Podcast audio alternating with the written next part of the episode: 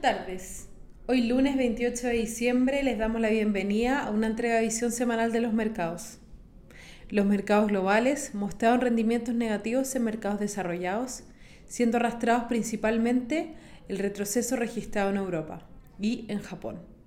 Del mismo modo, los mercados emergentes cierran la semana con retornos negativos, destacando el rendimiento de la región, retorno explicado principalmente por Brasil y Colombia.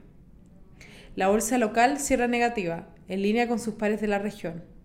Lo anterior se dio una semana marcada por el acuerdo entre demócratas y republicanos para aprobar un paquete de estímulos fiscales por casi 900 billones de dólares, además de financiamiento para el gobierno por 1,4 trillones de dólares que evita el cierre parcial de este.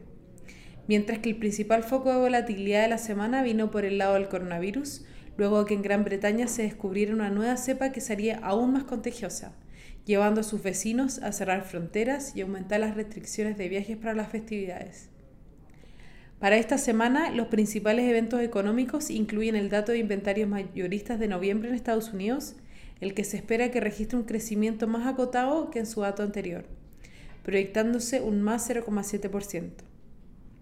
En China se publican los datos de PMI de diciembre, los que se esperan en línea con respecto a los del mes anterior, en 52,0 y 56,4 puntos, para el registro de manufactura y no manufacturero respectivamente. Muchas gracias por habernos escuchado el día de hoy. Lo esperamos el lunes en una próxima edición.